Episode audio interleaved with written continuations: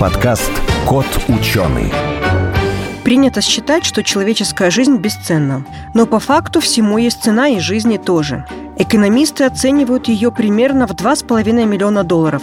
Страховщики считают, что дешевле, а медики, что дороже.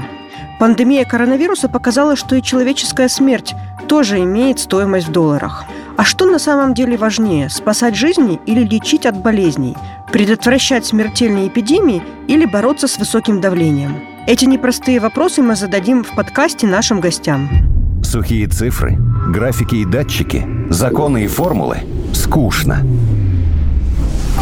Нужна ли наука в нашем обществе потребления и ярких рекламных слоганов? Пандемия и природные катаклизмы показали, что без науки нам в никуда.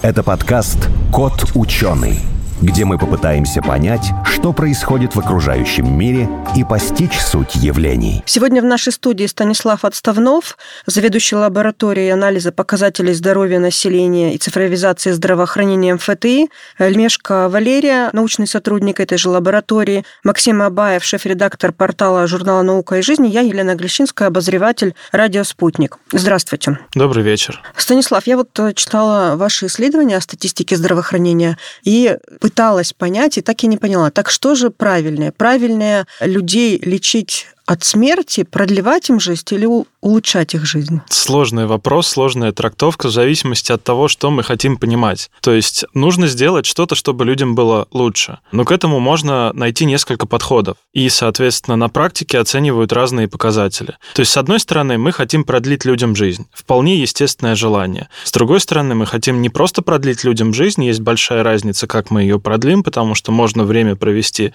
прикованным к инвалидному креслу или к койке, клетки, будучи живым человеком, но при этом там, абсолютно неподвижным, можно просто просуществовать какое-то время на исключительно на поддерживающей аппаратуре, что называется в вегетативном состоянии, а можно полноценно жить и заниматься какой-то активностью там, в возрасте и в 70 лет, и в 80 лет. Но это, это, в, это в идеале. Да, это в идеале, но в жизни да. же так же не получается. Ну, Надо что-то выбирать. к этому стремятся. Поэтому очень важный показатель, как мне кажется, ожидаемая продолжительность здоровой жизни. А дальше еще нужно снижать бремя болезней потому что можно болеть и в молодом возрасте, но лучше болеть меньше. Ну, лучше, конечно, совсем вообще не болеть. И не умирать. Это было бы, наверное, идеально, но это уже совсем философский вопрос, а мы все-таки не философы, мы в такой более исследовательской сфере. Ну, вот э, если мы от статистики перейдем к среднестатистическому пациенту. Вот какой-то среднестатистический пациент, постарше меня, допустим, э, вот он э, пришел, и что с ним делать? Мы его лечим от всех болезней сразу, которые у него там уже накопилось, хронических к пенсии,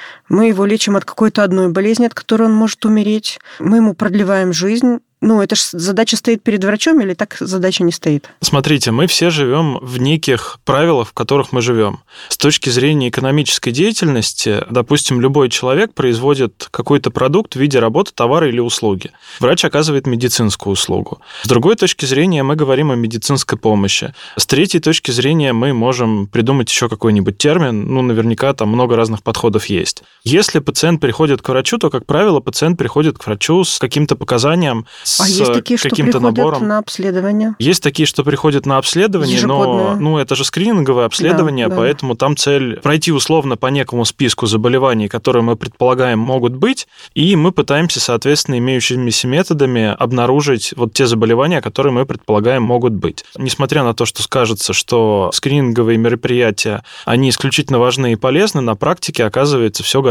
сложнее и интереснее. То есть скрининг, он дорогой в масштабах Дело общества? не только в том, что или скрининг как? дорогой или недорогой. Понятно, что в любом случае для ну, того, чтобы выполнить какую-то работу, нужно затратить какие-то ресурсы. Ключевое здесь понятие эффективности. Эффективности, эффекта клинической эффективности, экономической эффективности. И вот очень простой пример. Я не помню, как назывался фильм, но суть был в том, что там у героини были какие-то проблемы с грудью в онкологическом плане. И после этого фильма многие женщины ринулись на скрининг, ну, мало ли что. Более того, я слышал, что у многих что-то донашли. Тут встает ключевой вопрос. Ну вот сейчас нашли, а что дальше? И было за рубежом выполнено исследование, я недавно читал его в замечательной книжке про искусственный интеллект здравоохранения. Автор, могу ошибаться, кажется, фамилия Тополь, как ни парадоксально. Соответственно, там было написано о том, что спустя, допустим, пять лет проверили, и выяснилось, что от того, что эти женщины ринулись делать мамологические исследования, заболеваемость и смертность от э, рака молочной железы, она не снизилась. То есть мы видим, что глобального эффекта нет. Казалось бы, это хорошо, но этого нет. Другой пример, еще проще. Все мы знаем о том, что есть артериальная, ну, то, что называют у нас артериальной гипертонией. Медицински оно... Высокое давление. Да, медицински оно называется немножко по-другому. Вот, допустим, высокое давление. И, допустим, изобрели какой-то препарат, который гарантированно снижает это давление на 20 единиц или 30 единиц. Казалось бы, это хорошо. Перестанут э, люди умирать, да? На самом деле нет, и вполне может быть выяснится, что по прошествию года применения, если мы проведем исследование как положено, у нас обязательно будет группа сравнения, то есть группа тех пациентов, которым мы давали препарат, и группа тех пациентов, которым не давали препарат, а давали или плацебо, или, ну что лучше, давали просто, скажем так, лучший вариант из тех, что сейчас имеется. То есть некий такой золотой стандарт. Мы в любом случае сравниваем наше новшество с чем-то еще. Как вывод из этого, Выясняется, что, допустим, 30% принимавший наш новый замечательный препарат, снижающий давление на 20 единиц, они в течение года ушли в мир иной. А почему так получается? Мне кажется, это вот противоречит любой логике, там, да? Вот то, что вы сказали и про мамологические исследования, и про вот этот препарат. Просто организм человека – это сложная нелинейная структура, о которой мы знаем далеко не все. Поэтому все, что делают ученые, это некие модели и некие предположения. Методом проб и ошибок. И потом, соответственно, действительно нужно провести, уже сложилась целая научная методология о том, как мы оцениваем, правильно мы что-то делаем или нет. Потому что, я не знаю, есть ли смысл напомнить историю про знаменитый препарат талидомид, который положил э, начало эре доказательной да? медицине. История была следующая. Была компания, это был Pfizer, или я ошибаюсь? По-моему, это был Pfizer. По-моему, тоже это был Pfizer. На самом деле, неважно. Была крупная фармкомпания, компания, которая, соответственно, разработала успокоительное. И как-то так получилось, что это успокоительное стали активно применять для успокоения беременных женщин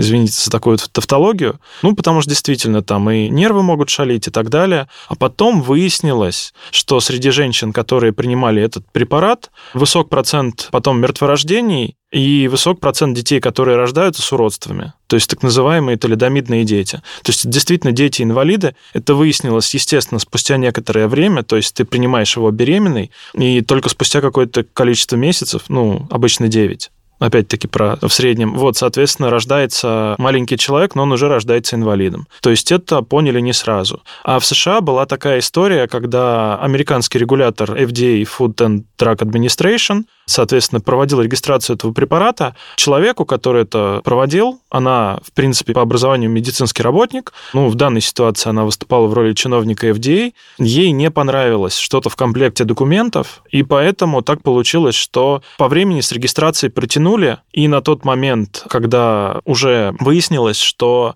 у данного препарата есть такая тяжелая побочка. Если можно, я бы хотела дополнить, но возвращаясь, наверное, к вашему первому вопросу, когда вы спросили, что мы лечим, смерть или болезнь. Вот этот вопрос, на самом деле, выдает в нас то, что мы стремимся стандартизировать. То есть мы хотим определить, мы что лечим, смерть или болезнь, и хотим применить этот ответ универсально ко всем пациентам. Но, к сожалению, и как бы ученые и организаторы здравоохранения столкнулись с тем, что очень сложно ответить на этот вопрос. Почему? Потому что мы можем лечить онкологические заболевания или рак и спасать жизни людей, когда мы знаем, что пациент мог умереть, но мы видим, что он выжил. Но мы также можем лечить насморк. И кого мы спасаем в таком случае? Никто же не умирает от насморка, но при этом мы его лечим. Мы производим лекарства, мы назначаем и принимаем его. Так вот, методология оценки эффективности здравоохранения работала над тем, чтобы найти некий универсальный как раз-таки показатель, чтобы дать ответ на вопрос, все-таки что мы лечим и как оценить эффект любого препарата, диагностики или медицинской какой-то процедуры для всех заболеваний.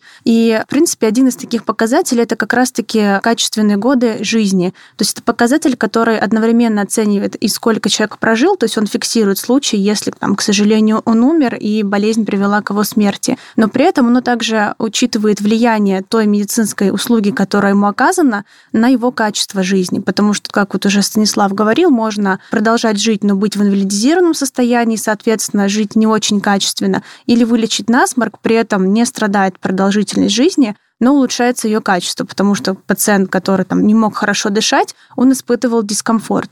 И существует большое количество инструментов, которые позволяют это измерить, в том числе есть российские исследования, потому что для каждой страны это исследование проводится отдельно по-разному. И тоже, что уже Станислав упоминал, что эффективность применения любой технологии медицинской – это не только ее эффект, но и ее затраты, потому что мы ее финансируем, мы ждем от нее каких-то свершений, реальной пользы для системы здравоохранения, но вопрос, мы не зря ли ее применили? Вот случае, если мы делаем массовую диагностику или скрининг онкологический женщинам, всем, целесообразно ли было делать им всем или нет? Ответ на вопрос, когда применять технологию, технологию и в каком объеме, дают как раз-таки такая экспертиза, как оценка технологий здравоохранения, или как на территории Российской Федерации это зафиксировано в постановлении, это называется комплексная оценка. Она как раз позволяет определить, какую технологию, в каком случае и в каком объеме необходимо оказать для того, чтобы затраты на нее, которые мы понесли, они были сопоставимы с тем эффектом. Ну и, соответственно, здесь и возникает вопрос, как оценить ее эффективность неким универсальным параметром, о котором я как раз уже рассказывала рассказывал. То есть что-то делается, заказывают такие исследования, да? Вы исследуете, к примеру, вот вам заказали исследование,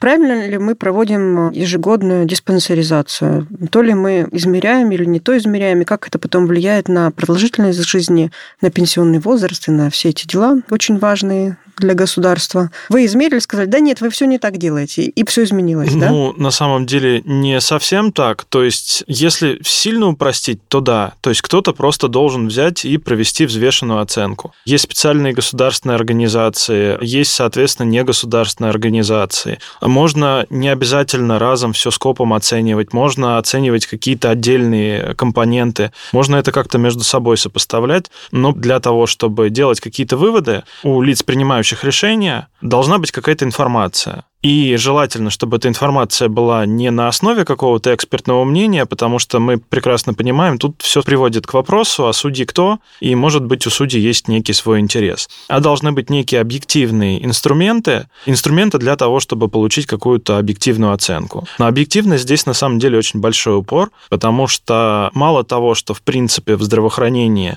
принято, что есть доказательная медицина, соответственно, в доказательной медицине есть целая иерархия ну, назовем ее иерархия там, статей по плане доказательности, и мы понимаем, что одно дело – это когда у нас эксперт выступает с каким-то мнением, дальше гораздо лучше, если у нас кто-то провел полноценное исследование, дальше мы понимаем, что еще лучше, если полноценное исследование провели штук там 10-15 независимых групп, а кто-то взял это дело обобщил. Притом обобщил непредвзято, есть там некие свои маркеры, по которым это можно оценить. А еще лучше, когда не просто обобщил, а когда свел воедино, сравнил, сопоставил количественные показатели и сделал какой-то количественный вывод. Ну вот вы так все правильно говорите, но все равно остается такое впечатление, что это где-то вот эти вот цифры, они живут отдельной жизнью от реального здравоохранения, от пациентов от Не, больниц. Ну, вот если взять какой-нибудь конкретный пример, например, очень редкое заболевание с очень дорогим лечением. Ну вот как сейчас у всех на слуху, вот это вот спинально-мышечная атрофия. К ней применимы такие подходы? То есть мы можем как-то посчитать, грубо говоря, надо это лечить, не надо? Как тут оценить стоимость применимы, жизни, грубо В любом говоря? случае подходы применимы. И по поводу стоимости жизни мне очень нравится одна замечательная фраза. Я где-то ее прочел в свое время, готовясь к одному научному выступлению, о том, что если на часы механические положить человеческую жизнь, а на другую чашу положить все остальные, они останутся в равновесии. С точки зрения гуманизма это правильно, но с точки зрения жизни все работает совсем по-другому. И мы должны понимать, что у тех или иных наших решений у них есть определенная цена. То есть, допустим, мы берем и банально мы латаем дорогу и устанавливаем какие-нибудь отбойники, которые в случае контакта с машиной будут приводить к меньшей травматизации водителей и пассажиров. Это будет стоить денег, но это будут спасать жизни. Дальше вопрос, какие деньги мы тратим, насколько, соответственно, это будет эффективно. Соответственно, с любой медицинской интервенцией, с таблетками, с технологиями, с технологиями проведения операций. Если у нас, допустим, есть выбор делать полостную операцию или делать лапароскопическую операцию, это все надо как-то оценивать.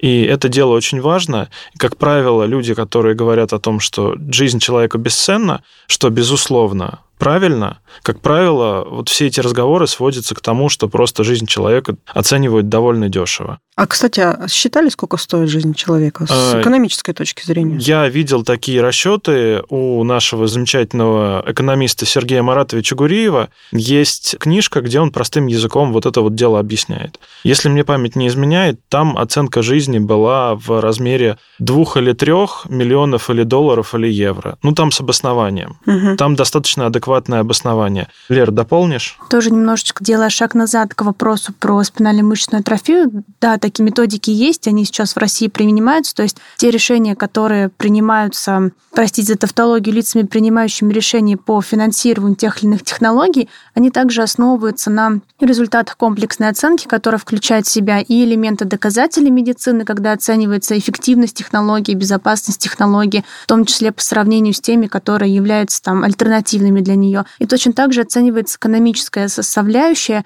не только в плане просто сколько это стоит, но и с точки зрения соотношения той пользы, которую приносит технология по сравнению с теми затратами, которые она за собой несет. Но для того, чтобы как раз-таки избежать вот этого роботизированного эффекта цифр, когда мы посчитали два меньше одного, там, ну, значит, не нужна эта технология. Всегда есть человеческий фактор. То есть задача комплексной оценки или оценки технологий здравоохранения не принять решение, отдать всю имеющуюся объективную информацию тем лицам, которые принимают, чтобы они могли принять наиболее взвешенное, наиболее точное решение. Кроме того, там как бы лучшей практикой, которая в том числе у нас в России реализована, это междисциплинарное принятие решений, на которых в том числе есть мнение пациентов, да, там не принимающие решения, но оно звучит, пациентского сообщества, лица, принимающие решения, это представители как клинического сообщества, так и экономического и вообще различных ведомств, которые связаны с путем технологий внутри системы здравоохранения. Поэтому они действительно есть, и всегда всегда есть такой этический баланс между математикой и человеческой жизнью или гуманизмом,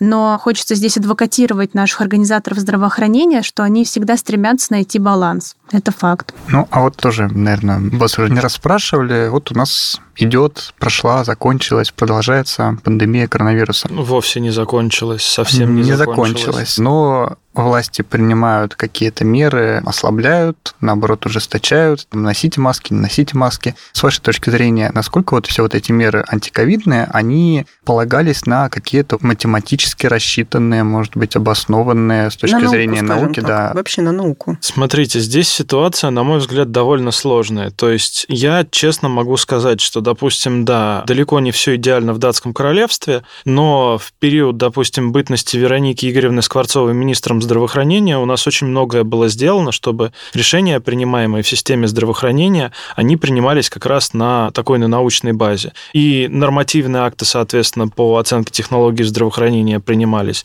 И небольшая, по большому счету, исследовательская группа, лаборатория там, второго меда, на базе нее появился целый методический центр Минздрава, который занимается многими вопросами с доказательной позиции. Но давайте не забывать о том, что в России здравоохранение децентрализовано. Поэтому, если мы совсем простым текстом упростим, если вы пришли в поликлинику и вам там нахамил медработник, то виноват в этом не министр здравоохранения, а скорее глава региона. Ну, другое дело, что министр здравоохранения отвечает за вопросы медицинского образования, и это там тоже заложено. Но по большому счету ситуация, допустим, в Москве, Питере и Казани отличается, потому что в Москве одна ситуация в плане финансирования, в Питере другая ситуация, и главы ну, регионов разные люди. же одна и та же. Ну, вот тут... И наука везде одна и та же. Цифры одни и те же, а подход разный. Даже Почему на, же? Даже на месте цифры могут быть разными, потому что есть какие-то... Я имею в виду цифры, вот статистика и подходы вот к решению этих проблем. Ну, она же, в если принципе, региональная компонента есть, она вполне может быть, ее тоже необходимо учитывать. То есть мы знаем, что Питер, помимо того, что действительно очень красивый город, особенно при солнечной погоде, помимо этого там испокон веков сыро, холодно, чехотка. То есть это тоже надо учитывать. А вот если мы вернемся в начало пандемии, я вот угу. вспомнила этот случай как раз в самом начале, когда было непонятно еще, что с этим делать и вообще как лечить, недостаток было коек и недостаток угу. было аппаратов, тогда во многих странах возник такой вопрос и дискуссия, кого в первую очередь лечить. Либо пожилого человека, либо молодого, кого первого, да, допустим, предоставить ему этот аппарат искусственной вентиляции легких. И я как раз тогда брала интервью у некоторых медиков, эпидемиологов, оказалось, что в разных странах к этому подход абсолютно разный, и они решения принимали тоже разные из этого. Почему так получается? Люди же везде одинаковые. В разных странах есть разные национальные особенности. А ну, е- наука е- одна и тоже. Наука, по-хорошему, она международная, в принципе. Жизненная философия разная. Если мне не изменяет память, вот, Лер, поправь меня, кажется, в Японии считается, что если ты спас человека, то как бы не он твой должник, а поскольку раз ты его уж избавил от смерти, которая да. должна быть, ты дальше давай за него ответственности неси. То есть, ну, менталитет у людей разный, это тоже влияет.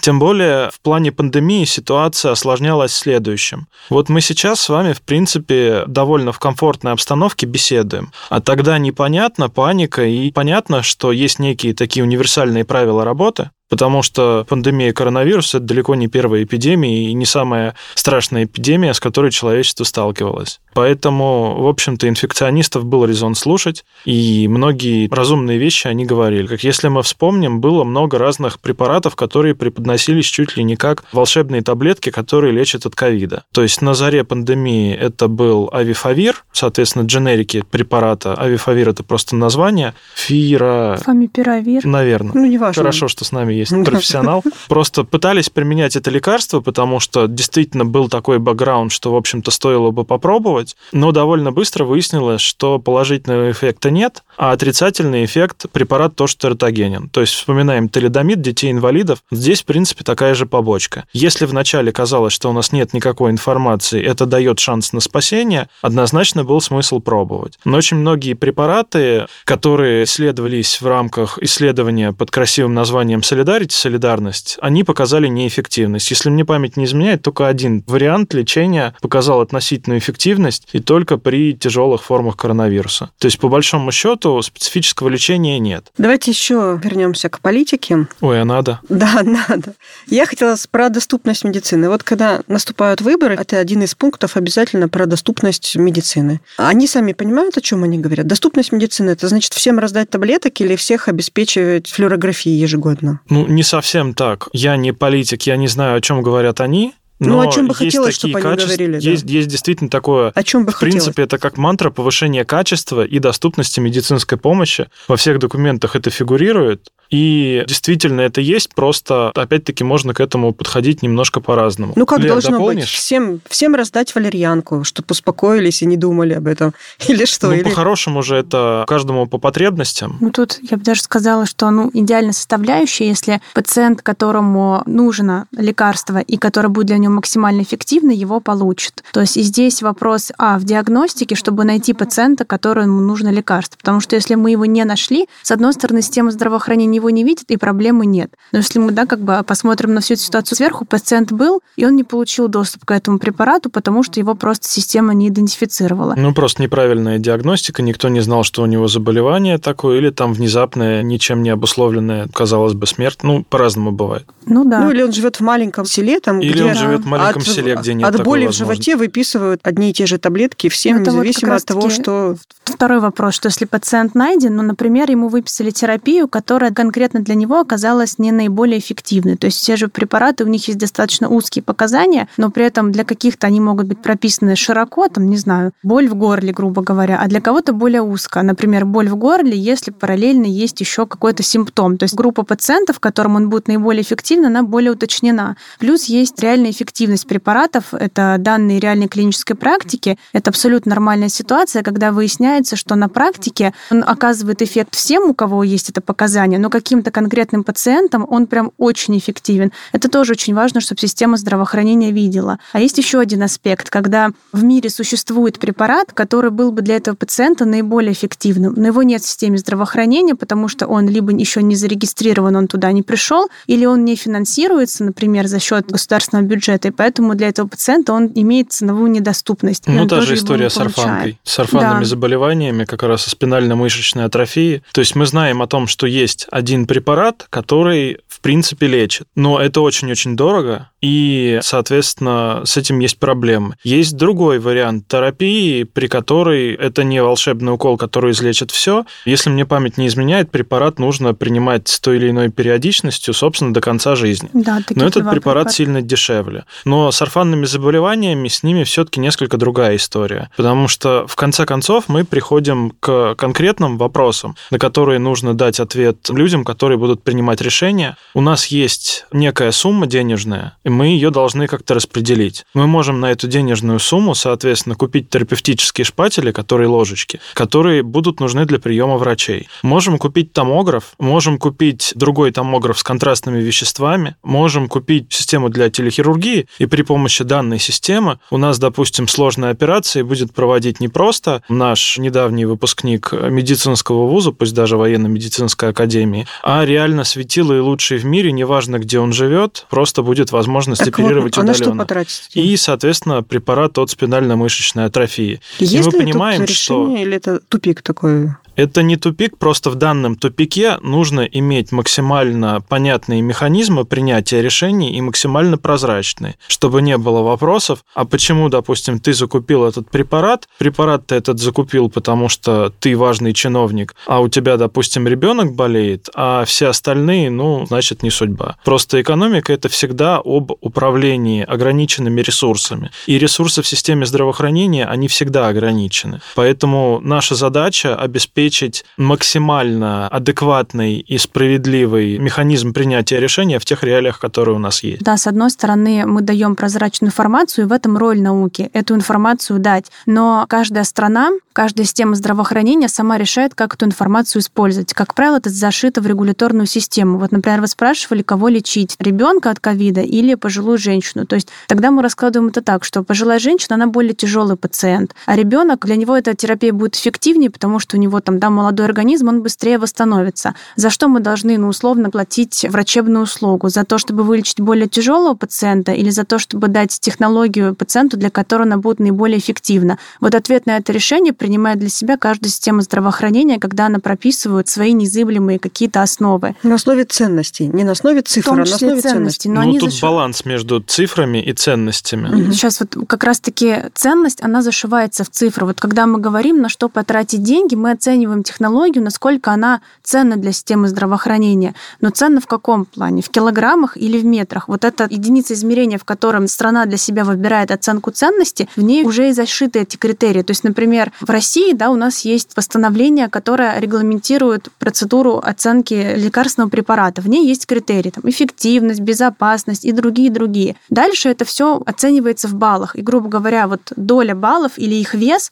она отражает вклад каждого критерия в приоритет системы здравоохранения. Что важнее, эффективность, безопасность или цена? Ну, я так сейчас очень сильно упрощаю. Вот если это поставить в приоритете 1, 2, 3, да, что более приоритетно, что нет, и поставить доли в принятии решений, вот она та цифра, которая получается. Мы прогнали технологию, посмотрели, как она играет по критериям, то есть какая у нее эффективность, безопасность. Дальше мы это скорректировали на то, насколько каждый из этих критериев для нас важен, и получили некую интегральную оценку. Вот по сути, с одной стороны, когда говорим мы про цифры, мы говорим об этих цифрах, но они не являются решающими. Это опять-таки всего лишь механизм информирования, что с формальной точки зрения эта технология, ну, условно, там, вот такое-то количество цифр, ценностей составляет для системы здравоохранения. Но лица, принимающие решения, они оценивают все факторы, в том числе те, которые эта оценка не включает. Политические приоритеты, например, если есть группа заболеваний, которая наиболее проблемна, например, там, онкология или кардиология, бюджетные ограничения, потому что там можно много чего хотеть,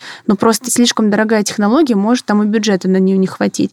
Но говоря про цифру ценности, вот она. Это вот эта вот оценка. Еще один немаловажный факт, о котором здесь бы хотелось сказать. Ну вот, допустим, возьмем тот же самый пример по поводу того, кого мы будем лечить, молодого человека или бабушку. Значит, опять-таки можно оценивать ценность нашего лечения, назовем сейчас грубо это так, в разных параметрах. То есть, условно, допустим, там бабушки, ну, придумайте какой-нибудь возраст, вот ей вот столько-то... 80. 80, допустим, она уже на пенсии, пенсии, и вообще говоря, 80 почтенный возраст. А молодому человеку, ну, допустим, 20 лет. Это как бы вот раз. То есть, по идее, потенциально там, понятно, что это грубое сравнение, но фора в 60 лет у нее есть, то есть логичнее дать ему там 60 лет прожить, угу. казалось бы. Второй момент. Из этих 60 лет он еще и лет, я не знаю сколько, но если он молодой, значит, еще, по идее, если все хорошо, будет лет 50 отдаст экономике, да. будет работать. Немаловажный фактор, который надо принимать в решении. Он не значит, может быть... за молодого человека. Не... не, ну вот представьте, я врач, вот я стою перед ними двумя, и мне надо выбрать. Я к тому, что там сейчас еще будет целый ворох критериев. Ага. Тем более, несмотря на то, что как бы кажется, что модель такова, что человек в возрасте не вносит вклад в экономику, если он на пенсии, на самом деле нет, потому что люди в возрасте, они еще выступают в роли хранителей знаний, и это тоже нельзя, внимание на это не обращать. Но может быть, ну, так факт. выяснилось, что у молодого человека, которому 20 лет, у него еще плюс к этому была та же самая спинальная мышечная атрофия. Угу. И мы и так-то препарата неясно дождемся или нет, а тут еще у ковид. А бабушке 80, но может быть она бодрая, и вполне возможно она... И... Охранником еще работает в детском саду. Ну нет, просто она переживет и детей воспитывает, допустим, воспитает там будущего делать? президента. На самом деле, чтобы снять дилемму с врача и помочь ему научно, ему очень сильно помогли тем, что у врача есть инструкции. Угу. По-хорошему, инструкции называются клиническими рекомендациями. И как раз организация, в которой мы с Валерией в свое время работали, она занималась разработкой вот этих вот рекомендаций, в частности, на основе всех тех исследований, которые выполнялись.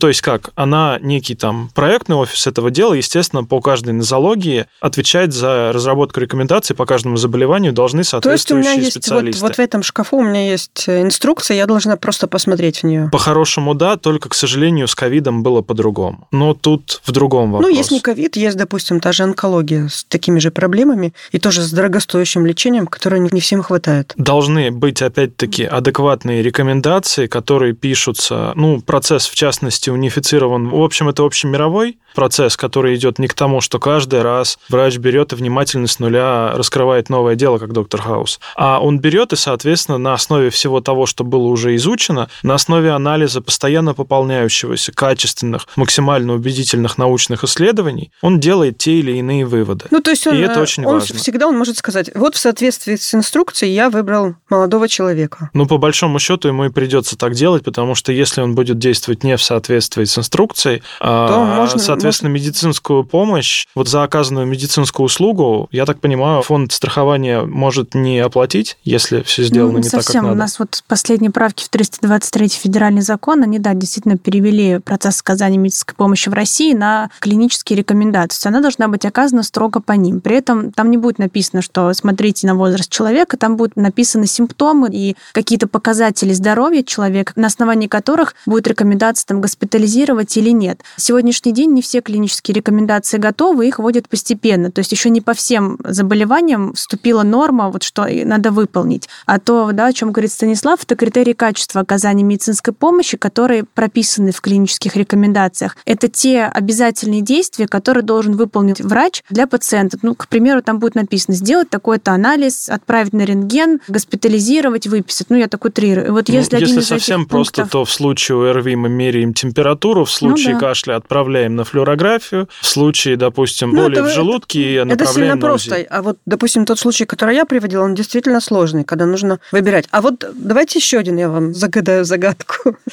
Вот, допустим, я врач, который онколог, лечу больных раком. У меня тоже очень пожилой человек, у него все плохо, он сам по себе старый, у него еще там рак, метастазы пошли. И мне надо выбрать я могу ему дать побольше обезболивающего, угу. чтобы он дожил с обезболивающим. Могу его резать. Ну, не факт, что это поможет, а может и поможет. Могу, допустим, на химиотерапию отправить. Это что же такой вопрос? Не факт, что если его положат на операцию или подадут химиотерапию, что у него будет э, лучше жизнь. Ну вот я может, лучше раз, побольше я как раз хотел уточнить. Да. А если, допустим, это метастазы и возраст, там вообще есть показания резать? То, что вы перечислили, это очень разные сами по себе меры воздействия да. врача. То есть, если мы говорим об обезболивающих, это либо симптоматика, которую мы даем, чтобы снять вот этот симптом болевой, но при этом есть еще какая-то Мы его не лечим, терапия. мы просто ему даем Либо это паллиативная помощь. Да. Все зависит от э, состояния пациента. Опять-таки, врач не остается один на один с этим выбором страшным и отсутствием информации. То есть есть клинические рекомендации, в которых как раз-таки прописано. Там есть последовательность действий. Пробуем первую линию какую-то там мер терапевтических, вторую, третью, четвертую, и если ничего не помогло,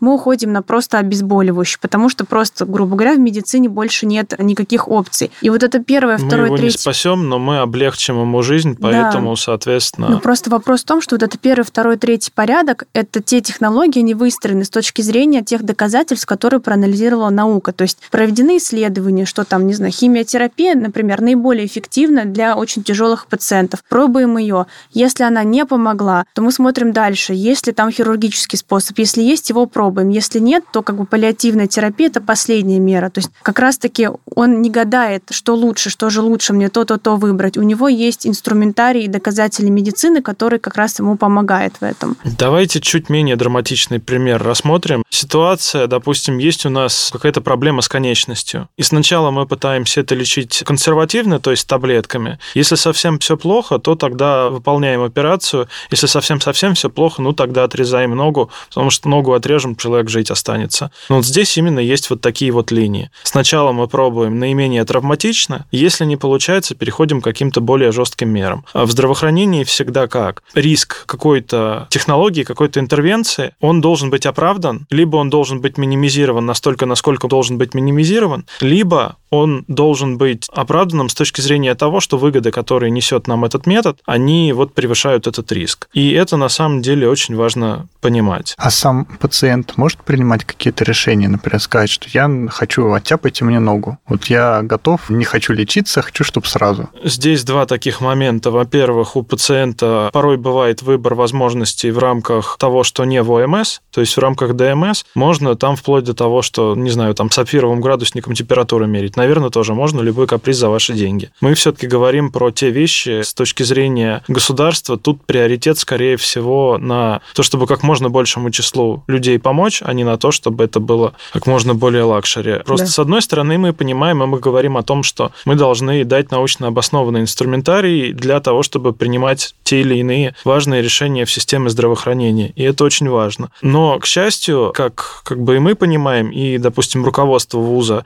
идет нам навстречу, навстречу, вот это вот мы понимание, то есть элементы доказательной медицины, это дают нам сейчас возможность внедрять в процесс подготовки специалистов, которые будут в будущем создавать инновации для здравоохранения. То есть уже на стадии разработки того или иного решения человек, в принципе, будет понимать, какие выгоды, какие плюсы и минусы будут у технологии, как оценивать ее эффективность, а это все-таки такая наша важная, как мне кажется, такая задача. Перенесем вот это вот на поле тех, кто придумывает новые биотехнологические препараты, новые медицинские изделия. Это будет очень важно, и это даст серьезный скачок в будущем для увеличения и продолжительности жизни, и здоровой жизни. А вопросов о том, кого мы будем отключать от ТВЛ или кому из двух мы предоставим единственное место, они таким образом у нас будут уходить. Просто уходить. Да. Спасибо большое. В нашей студии был Станислав Отставном, Валерия Лемешко, сотрудники лаборатории анализа показателей здоровья населения и цифровизации здравоохранения МФТИ, Максим Абаев и я, Елена Глещинская. Спасибо большое. Спасибо. Приятного Спасибо. вечера.